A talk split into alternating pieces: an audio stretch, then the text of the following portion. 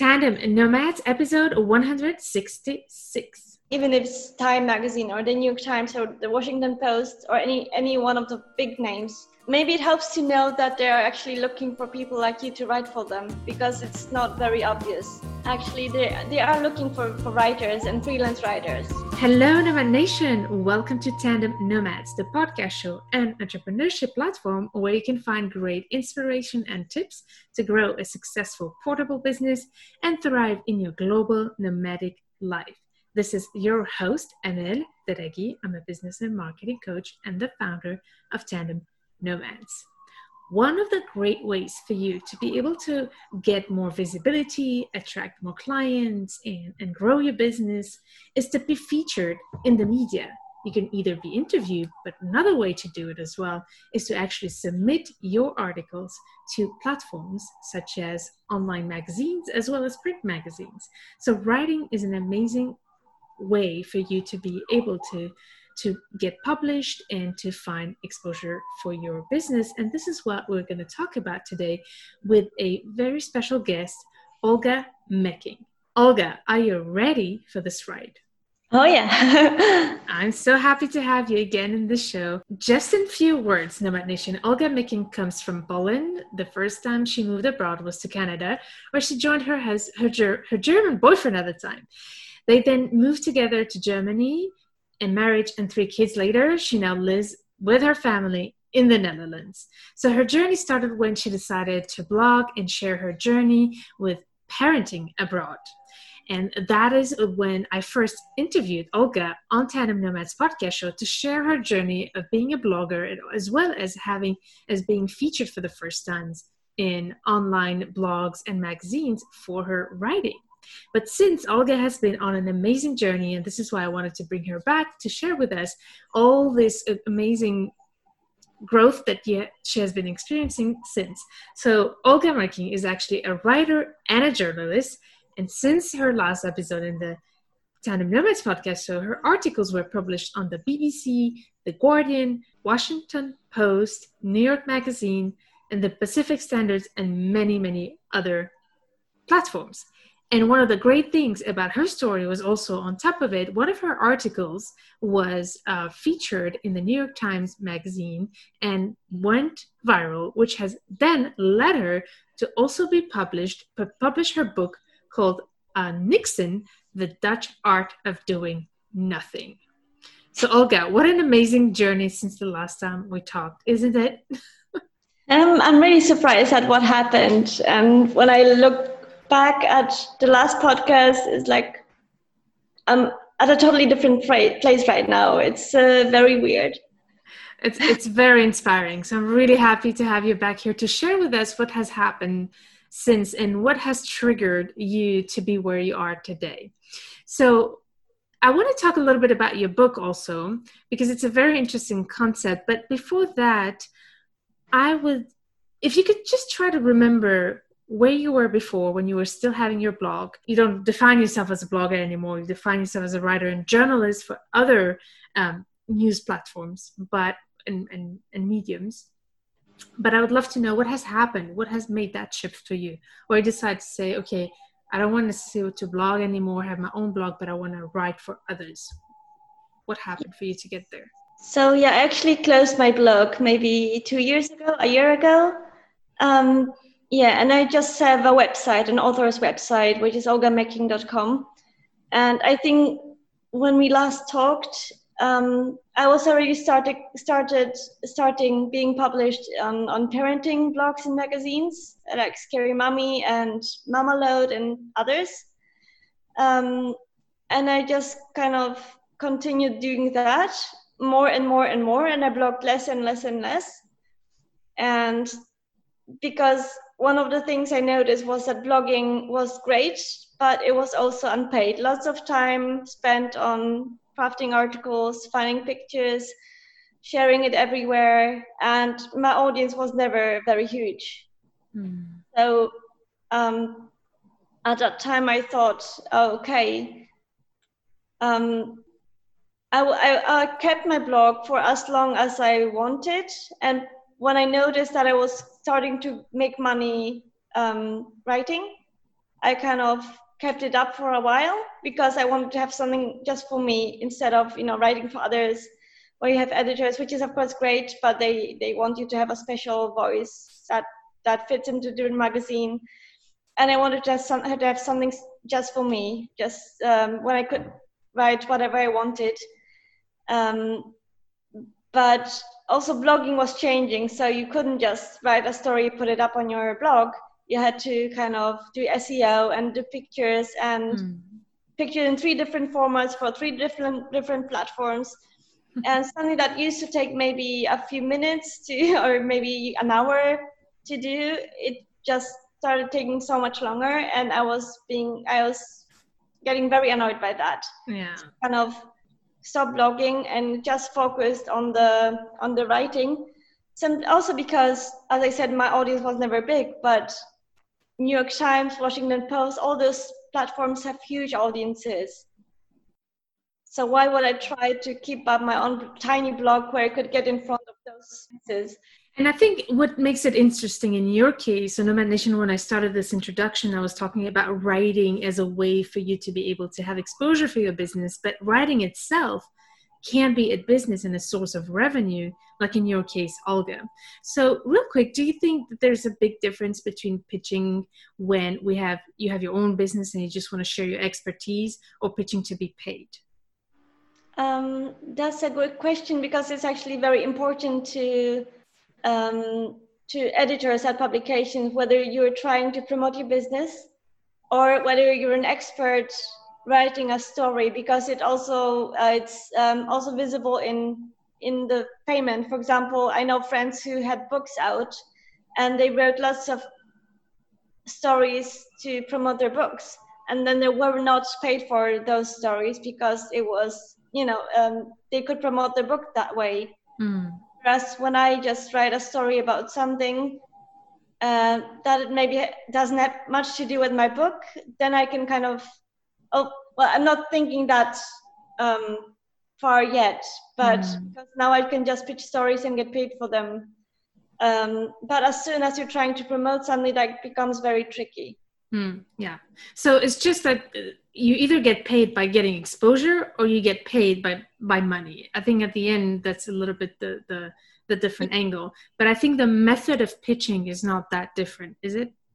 Uh, it's not different. In fact, you have to be careful as a writer to use the like some experts say, be careful with using the word pitch mm-hmm. because our people also write pitches. Only they write things like, "Oh, would you like to interview my expert so and so for mm-hmm. your story about, um, I don't know, business?"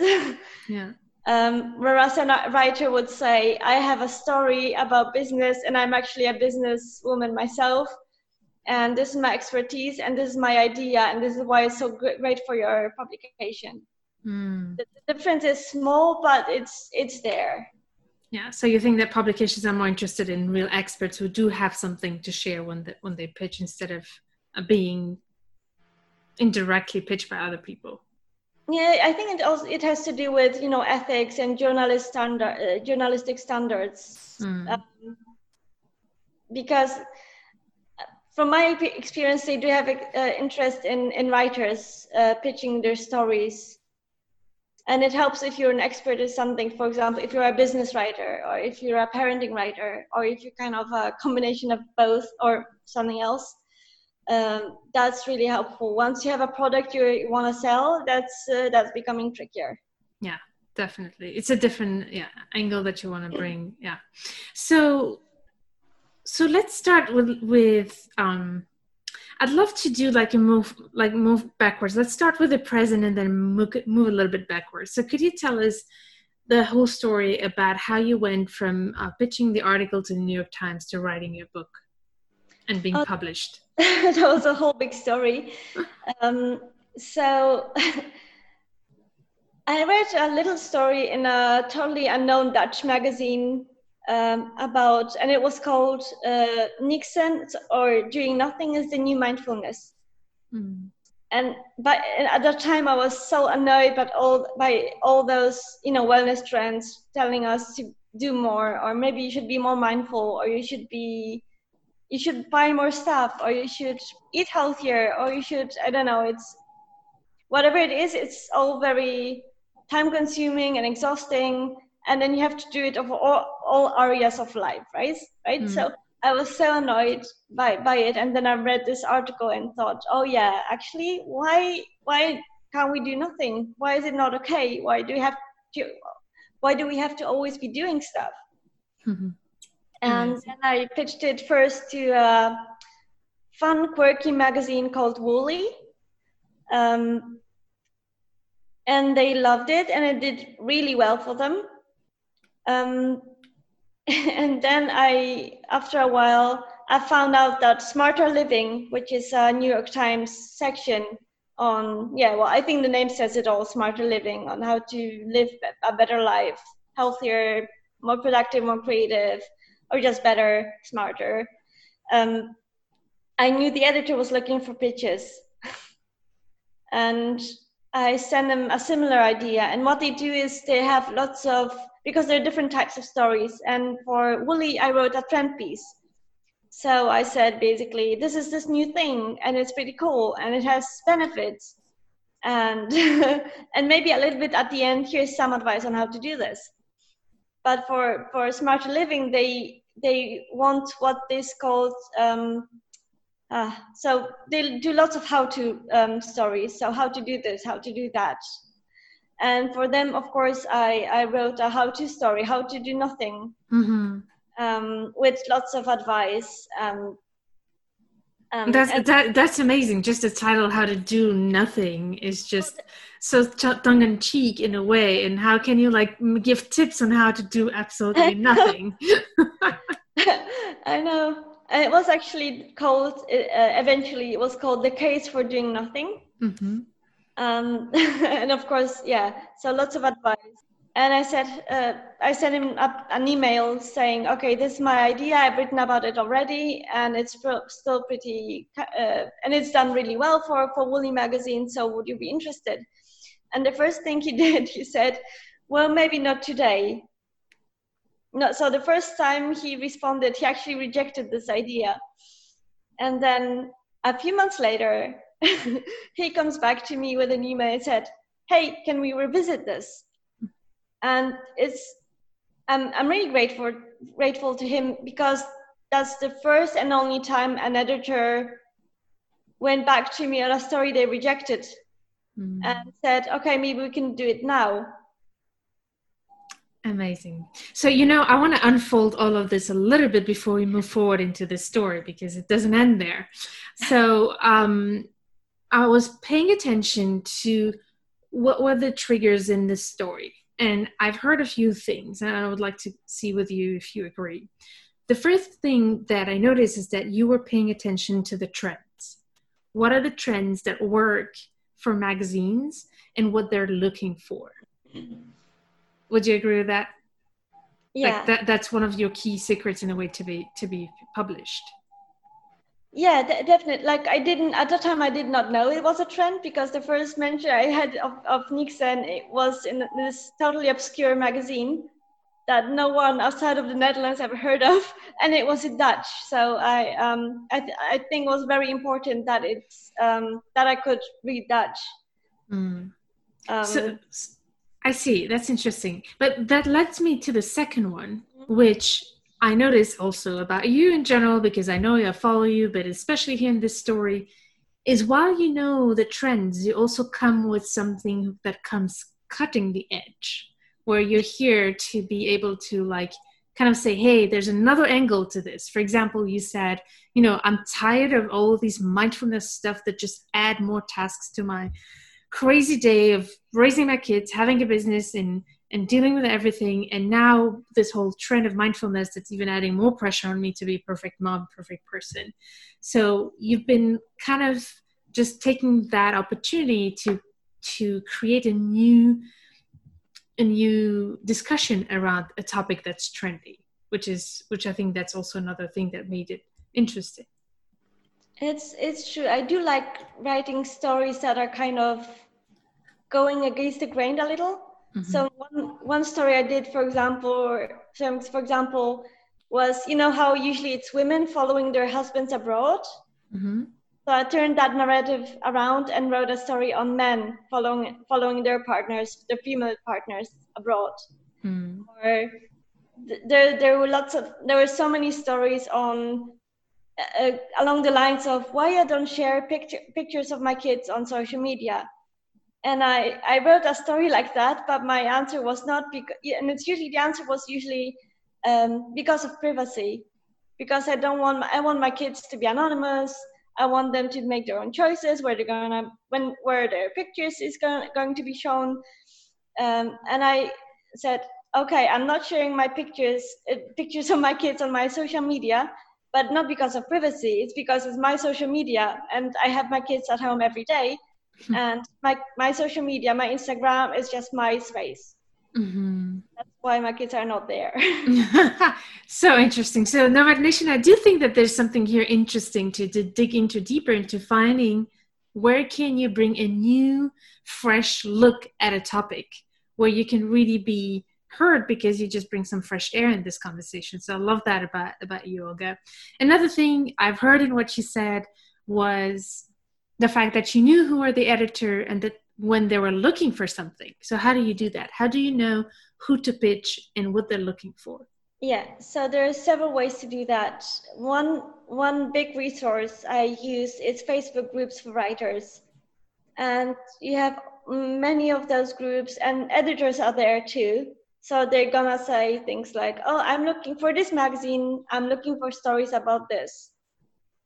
Um, and once you know an editor is looking for a certain type of story, and she's giving her, she's giving you her email address, then it's so much easier to actually, even if you don't have the perfect pitch yet, it's actually easy to reach out to her and say, "Hey, this is me. I have this idea. Are you interested?" Another place I use is um, Twitter you'd be surprised to hear how many editors are actually looking, actively looking for pitches on Twitter and sharing their email addresses in their bios. Fascinating. Um, third place to look is, of course, Google, as always. Um, you can Google stuff like how to pitch X publication or um, submission guidelines and publication name or um, and, and, or you can just um, look around the website of the of the magazine you're interested in, and many times, a lot of the times they'll have a page about us or our team or our writers, and many of those will share the email addresses on there as well. That's amazing. So it doesn't seem to be that complicated at the end. No, it's actually I think it's um, if you if you don't know those resources, right? You're you're you kind of here and the magazine is there and it seems like this there's no bridge between those places mm. and and maybe you have an idea but you don't know who the editor is and maybe you know who the editor is but you don't have their email address and um, i think with each one of those hurdles it becomes harder and then like oh no i'm not doing that mm. Um, but once you have the idea, and if you can get the email address of, uh, and once you find out who the, the editor is, and once you find out their email address, then pitching them, you have all the information necessary, and emailing them is so much easier. Yeah. So we'll talk about how you actually pitch. How does it work? But before, um, you mentioned really good tips here. Go to groups, go to Twitter, and simply Google who is the editor usually you find those contacts there. Um, is would it be possible to share some examples of groups that we could put in the show notes of this episode uh yeah so i guess the binders is a great group. Yeah um yeah there are several others. That's that's the one i use the most. And there are several newsletters. Sonia weiser i think she's called just I, I think it's called opportunities of the week run by a writer and editor, and she just browses Twitter and she puts all those calls for pitches together in one newsletter and she sends it out every week. So, Nomad Nation, we're going to put a lot of resources for you in the show notes of this episode. If you're interested to check them out, go to tandemnomads.com slash 166 and we'll put all the resources there, including a great resource that Olga is preparing for you, which is some examples of pitches that she's made, the most successful ones, that you'll be able to download on this page. So go to tandemnomads.com slash 166. So speaking of that, so we've you've been so good at sharing with us how to find who to pitch but then once you find their emails what are your tips to be able to make a good pitch yeah um, i just remember one thing about um, like being unique like we mm-hmm. talked about finding a very unique angle and especially that Noman, Noman, uh, Tandem Nomads um, audience is quite international. I think it's, for example, for me, it was very helpful that I live in the Netherlands and I wouldn't pitch the most obvious stories. You know, the one that that make news headlines every day.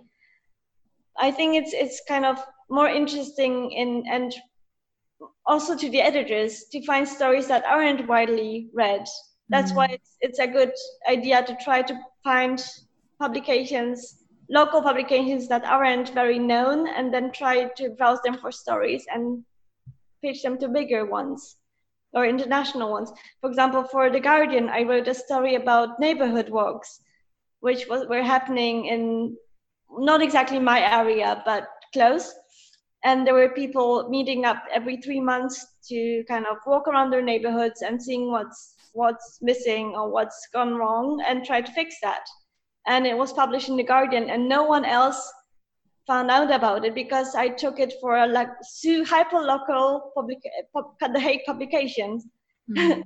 so I think as experts we're really well placed for those kind of stories because you know the New York Times will have journalists in place or stringers as they're called in, in the Netherlands who will look for the big stories. So try to find the things that they were gonna miss.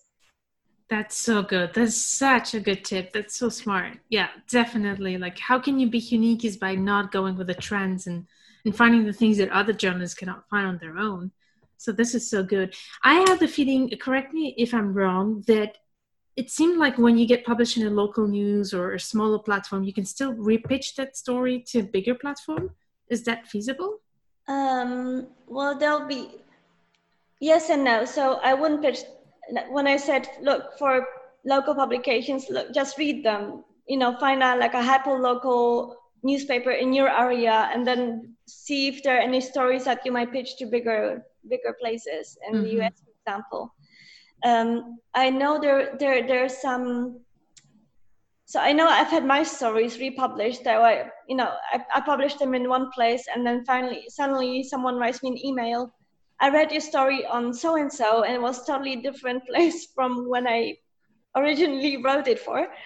Um, so it does happen, but it's I think it has to do with some kind of contracts and agreements that publications have with one another. Mm. I wouldn't I wouldn't really pitch the same story to two places twice what I, you can do, for example, I took the Niksen trend, right? And out of that, I did two stories, one a trend piece, one a how-to guide. Uh, so you can always um, shift it a little bit. Shift, yeah, find a new ang- angle or um, try a different tone or instead of a feature, write a list or instead of a list, write a essay, personal essay. Yeah, that's good. Yeah. So I yeah, I get the point. I can. That's why I was a bit surprised. I was like, would a, a newspaper accept to take a, a, story from somebody else? Because that wouldn't be okay. I think. So it's more about if something has worked somewhere, you can just change a little bit the angle so that it, it you can legally also, in terms of rights, uh, be able to sell it to somebody else. Um, I will talk about contracts a little bit later. Maybe real quick. Are there any type of contracts? That you sign when you get when you get um, published, or how does it work in terms of rights? Um, it, it works very it, it varies. Mm-hmm. So um, some newspaper will require you to sign off like your you know your home, your soul, your firstborn, um, or maybe not as that. um, they they want they might want exclusive right to the story. Um, and it always helps to look for the for language like that because you made like if you write something and it does really well and you get a book contract, right? Then you mm. might not be able to because of that kind of part of the contract where, where you said, oh, actually, no, we write, we want the whole right to the whole thing. Um, so it's, and remember the contract is um, another thing you can negotiate. So you're gonna probably negotiate your fee, mm-hmm. but you can also negotiate your contract. So if you don't like the language use, you can ask to be changed. Although I, I did have a story that I wrote for a magazine um, where I asked, okay, you want exclusive rights, so doesn't mean that I never want, I've been never able to write about this again. I said, no, actually, um, the story as it's published with our edits and stuff, that's ours. But I can use my original story, the way I send them, mm. in some other form, in a book or in a different story. So it always helps to write to, to ask about it. Mm-hmm. Um, some agreements I've had were just emails. So mm-hmm. the editor says, um, "This is your deadline. This is your fee. This is uh, your word word count," and that's that's the contract basically.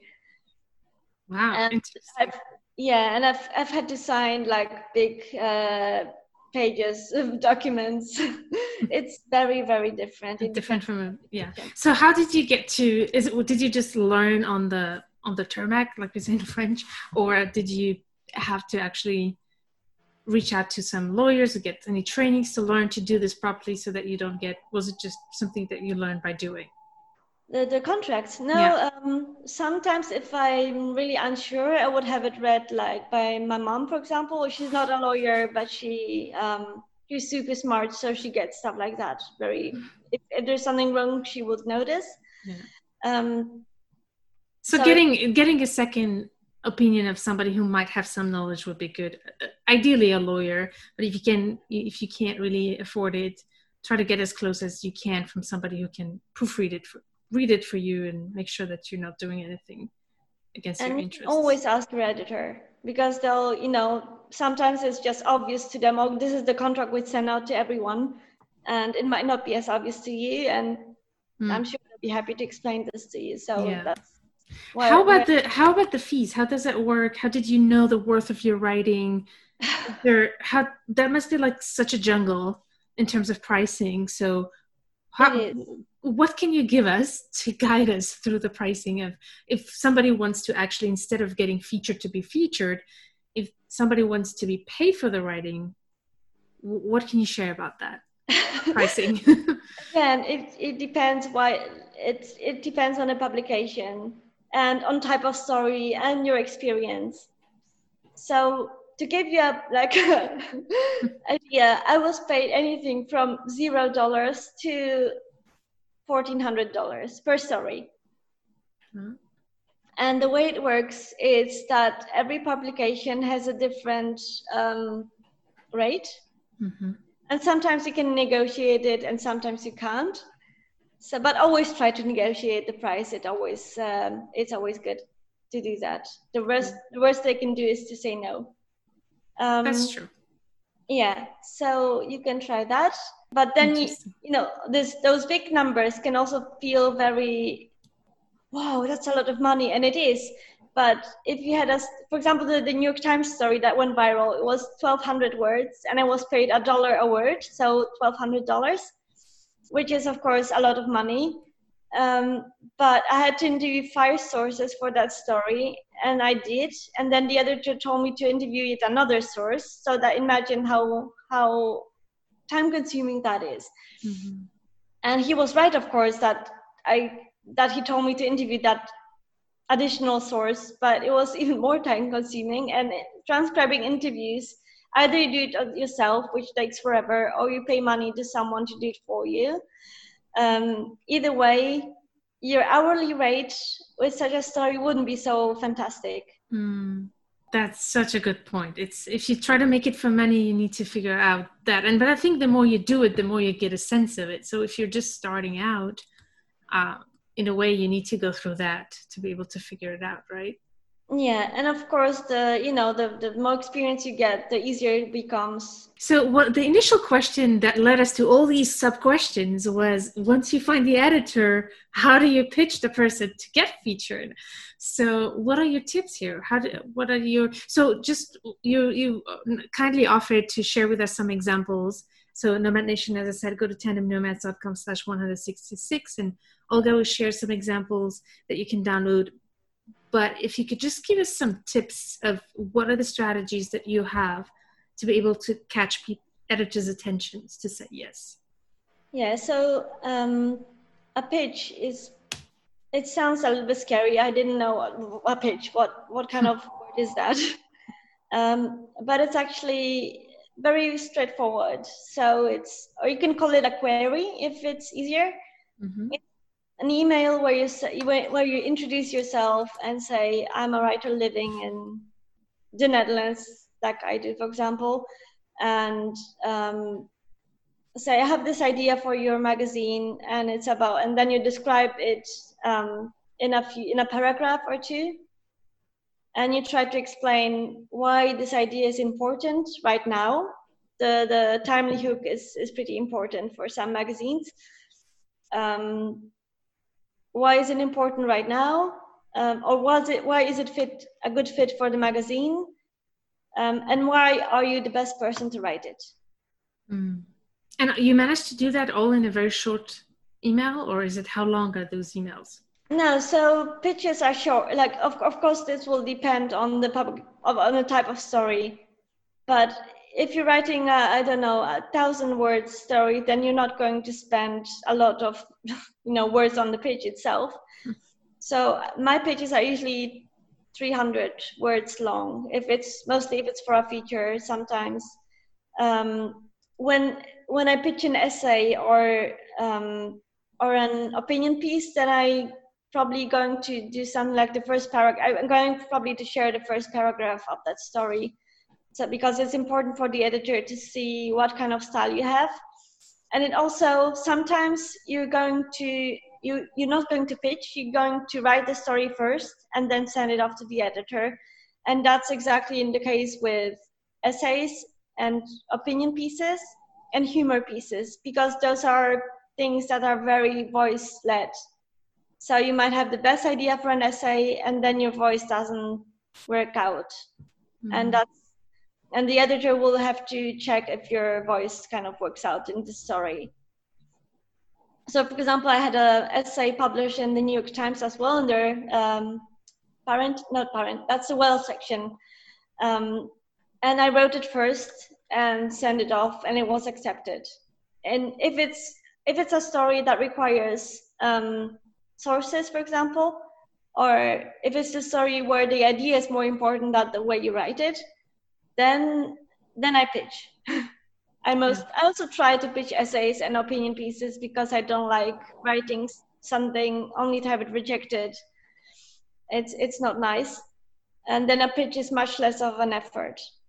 Yeah. As opposed to a whole story. What what shows what I love about your story is how you're self-taught. You really take the time to actually do the research and learn and learn by doing and by trying and eventually also by failing i'm sure that you had much more pitches than than than yeah. stories who've been so you you just don't give up. You just kept going at it and, and put some time in it. Yeah but mostly it was it wasn't okay i'm gonna it was more this curious thing of okay i can blog can i write features? Okay now i can write features. Can i write essays? Can okay written an essay. Can i do this? Can i do mm-hmm. that? I was always kind of I wouldn't say I, I saw it as a game, mm. but it was a little bit playful. Can I do this? Can I do this? Oh, I can do this. That's so cool. I love that. I absolutely love that. So, so many great insights. Thank you so much. I think we're not done yet. That's the thing. I have so many questions for you, but I'm still, I still want to go back to the initial beginning where we said we so we stopped at the fact that you got you got featured in the New York Times with the story of how to do nothing, basically. What was the article's title in New York Times? Uh, the case for doing nothing. The case for doing nothing. So, what has happened once you got featured? so I, I, as I said, the editor rejected it, came back to me and told me to interview like five people, which I did, and then he told me to interview someone else. And the rewrites, the edits were pretty intense.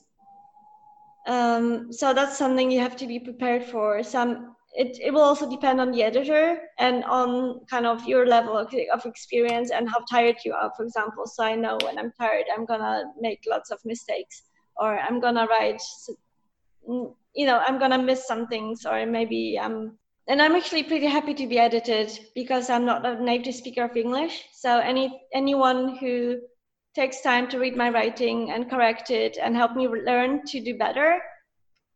For me that's and then pays me for for for learning that. It's fantastic. Yeah that's such a good way to look at it. You're so right. So, so you got featured, and then w- where did the book come in? How did that happen? The article went viral online, and then I think they printed it, if I remember well. Yeah, they did. In I asked the I asked the editor if they're going to print the article out, and he said, "We uh, sometimes we do, but we're not planning it for this one." And then it went viral, and he sends he sent me a um, a PDF of the printed story. Mm-hmm. That's so good. You must have been so happy. Yeah, it was. I was pretty amazed, and also because when the article went live, I was on vacation, so I couldn't even, even do much. And then suddenly Niksen was everywhere, and everyone was writing about it. And um, but I think in in July it was everywhere. By July it was everywhere. So from May till July. What do you mean by it was everywhere? Um, everyone's writing about Niksen. So Time magazine wrote about Niksen, women's magazines wrote about it. And then from the US, it kind of came back to the Netherlands and Dutch, the Dutch press started writing about this. Mm. And then it went kind of all over the place. Actually, let's, let's explain a little bit the word Niksen. I forgot to explain that, what it means. What yeah. does Niksen mean? It means doing nothing. It's a Dutch word literally doing nothing. It's like the verb doing nothing so, okay, so it went picked up by a lot of other magazines. So, how did the book and the publishing came in? Well, what happened? So, for a while, I was thinking, oh, maybe because I knew writers who had books who got book deals after having a story went uh, go viral, and I was wondering, oh, would it happen to me? But I was actually talking to those writers or other writers, and they said, "Oh, you're gonna have to query agents, and it takes forever, and it's so much work because you have to put together a proposal, and a proposal is basically to a book, like a pitch is to an article, um, and you have to do this and that, and it takes ages." And I thought, uh, maybe I'm not gonna write that book. because it just seemed too much work. And then, um, especially for a book that's about not doing anything. exactly. um, yeah, so uh, writing about nothing is actually hard work. um, then my publisher actually reached out to me and asked if I was interested in writing a book about Niksen. So, how did the publishing company hear about you, find you? What, what, what? How did that happen? They must have followed the Dutch press somehow, and um, maybe they were they're probably looking at trends, right? Mm. And being written about this particular trend. And by July, Niksen was everywhere, and um, they must have found all those articles. So who write it, who wrote it, and then that led them to me. Excellent. That's um, amazing. So yeah. they came to you and offered you to write this book yeah and then i also had interest from an agent in the uk about the same topic. So it was um, it was tricky. It's a wonderful problem to have obviously but i had two very different options that would lead me to two very different outcomes because the publisher does one thing and an agent does another thing. And uh, yeah in the end i went with the publisher and i'm very happy with um, with this so that's excellent. How did you make that choice? Uh, what helped you decide? Oh, um, I met with the publisher, I met with the agent, and listened to what they told me. Um, and I thought, okay, what do I want? Because with the publisher because they're Dutch. I was a little bit worried that then the book would be published in the Netherlands only and wouldn't make it outside, like it mm. wouldn't make it outside of the Netherlands. Um, whereas the the Niksen trend, it was actually happening in the U.S. So it was very important to me to get in front of the of an American audience. Mm-hmm. An agent could help me do that because they they were very international and had a very good um, foreign right department. Mm. Um, but then with an agent, I didn't had the guarantee that it will sell it to a publisher. Mm. So both very different options with very different outcomes. And in the end, I, I said, oh, okay, um, maybe I, I want the book published. I don't want the stress of uncertainty of maybe you wouldn't sell at all. And that's that's a risk of course always. But with a publisher at least i'm to have this book. Excellent. And you have them now in both languages yes so it's been published in dutch and, and uh, english in the netherlands and there there'll be two english language editions coming out um, in a few months that's amazing so how how long did it take you between the article and the book being published and now out and printed and distributed yeah, so the timeline timeline goes like this. Article was published in May. By July, I was approached by the publisher and by the, the agent. I think I made my choice by August probably.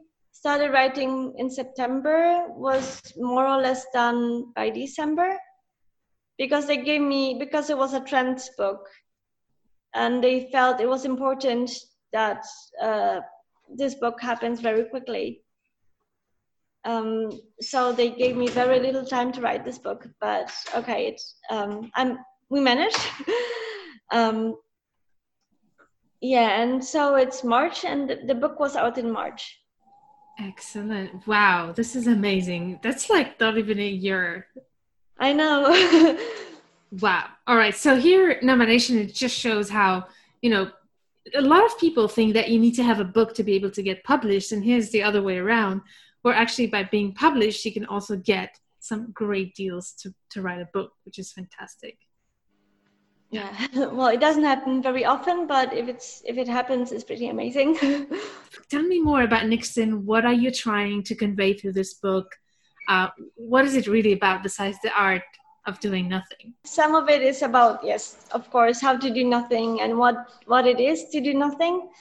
I was actually surprised how much how there, there was a lot of information about boredom or about laziness or about procrastination but there was very little about doing nothing itself so i had kind of have to um, interview different people and they all had different definitions of Niksen, and my my favorite definition was to do nothing without a purpose. So if you sit on the couch and do nothing, you're not doing it because you want to be a more relaxed, calmer, better person. You're just doing it just because.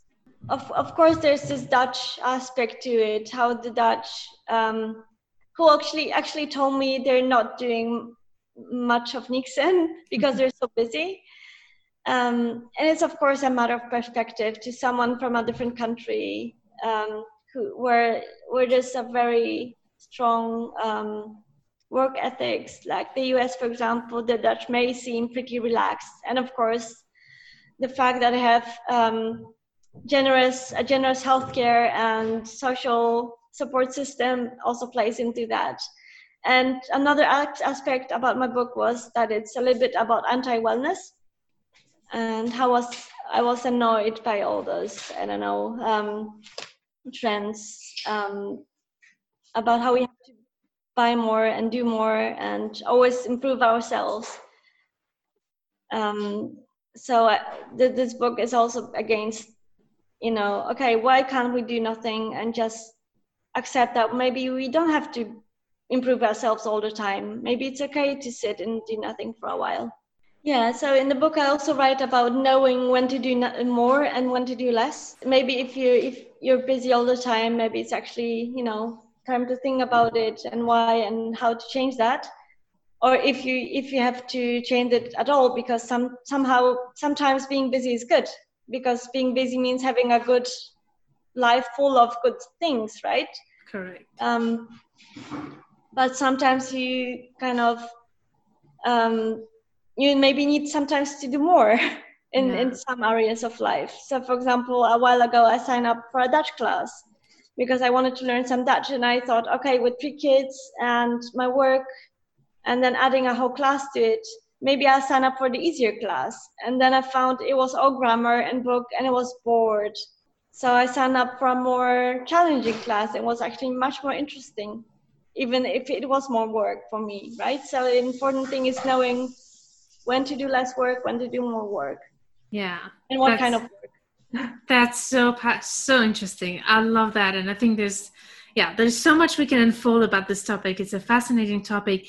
Just to wrap up a little bit this great conversation, uh, I, what I find interesting as well of what you're telling us now about the book and relating it to the topic of this episode, how to pitch, it's about that finding that thin line of having a very provocative title when you're actually having a more mixed message, that more nuanced message, but using a title that is really, in a way, catching people's attention, not only because people don't talk about it a lot, but as well because it's saying something that you might not want usually to to hear like doing nothing is good. This is not what you're actually saying in the book but you bring in more, much more nuanced about it but the title is what is catching people's attention and what made it viral. And that's yeah. where you have to be comfortable yeah yeah that's that's true and i think that was a big thing for me to sometimes be critical of myself mm-hmm. and if i write about niksen maybe i also want to say okay i'm kind of a believer in it but there'll be moments where you shouldn't be doing nothing mm. um, and i guess also i wanted to kind of separate myself from all other wellness trends because i've read so many of those books and they were all you are bad per- if you if you don't do what we're telling you you're a bad person a loser a quitter. Yeah. and I, and that makes people feel bad. And the last thing i wanted is to make people feel bad. Yeah. That's so good. I love and, that. And also for titles also titles for for articles um, we do not as writers we do not always choose the title. Sometimes the the editors will ch- change it because of seo or because of um, other reasons or to kind of be more in line with what their titles are usually look uh, are usually like?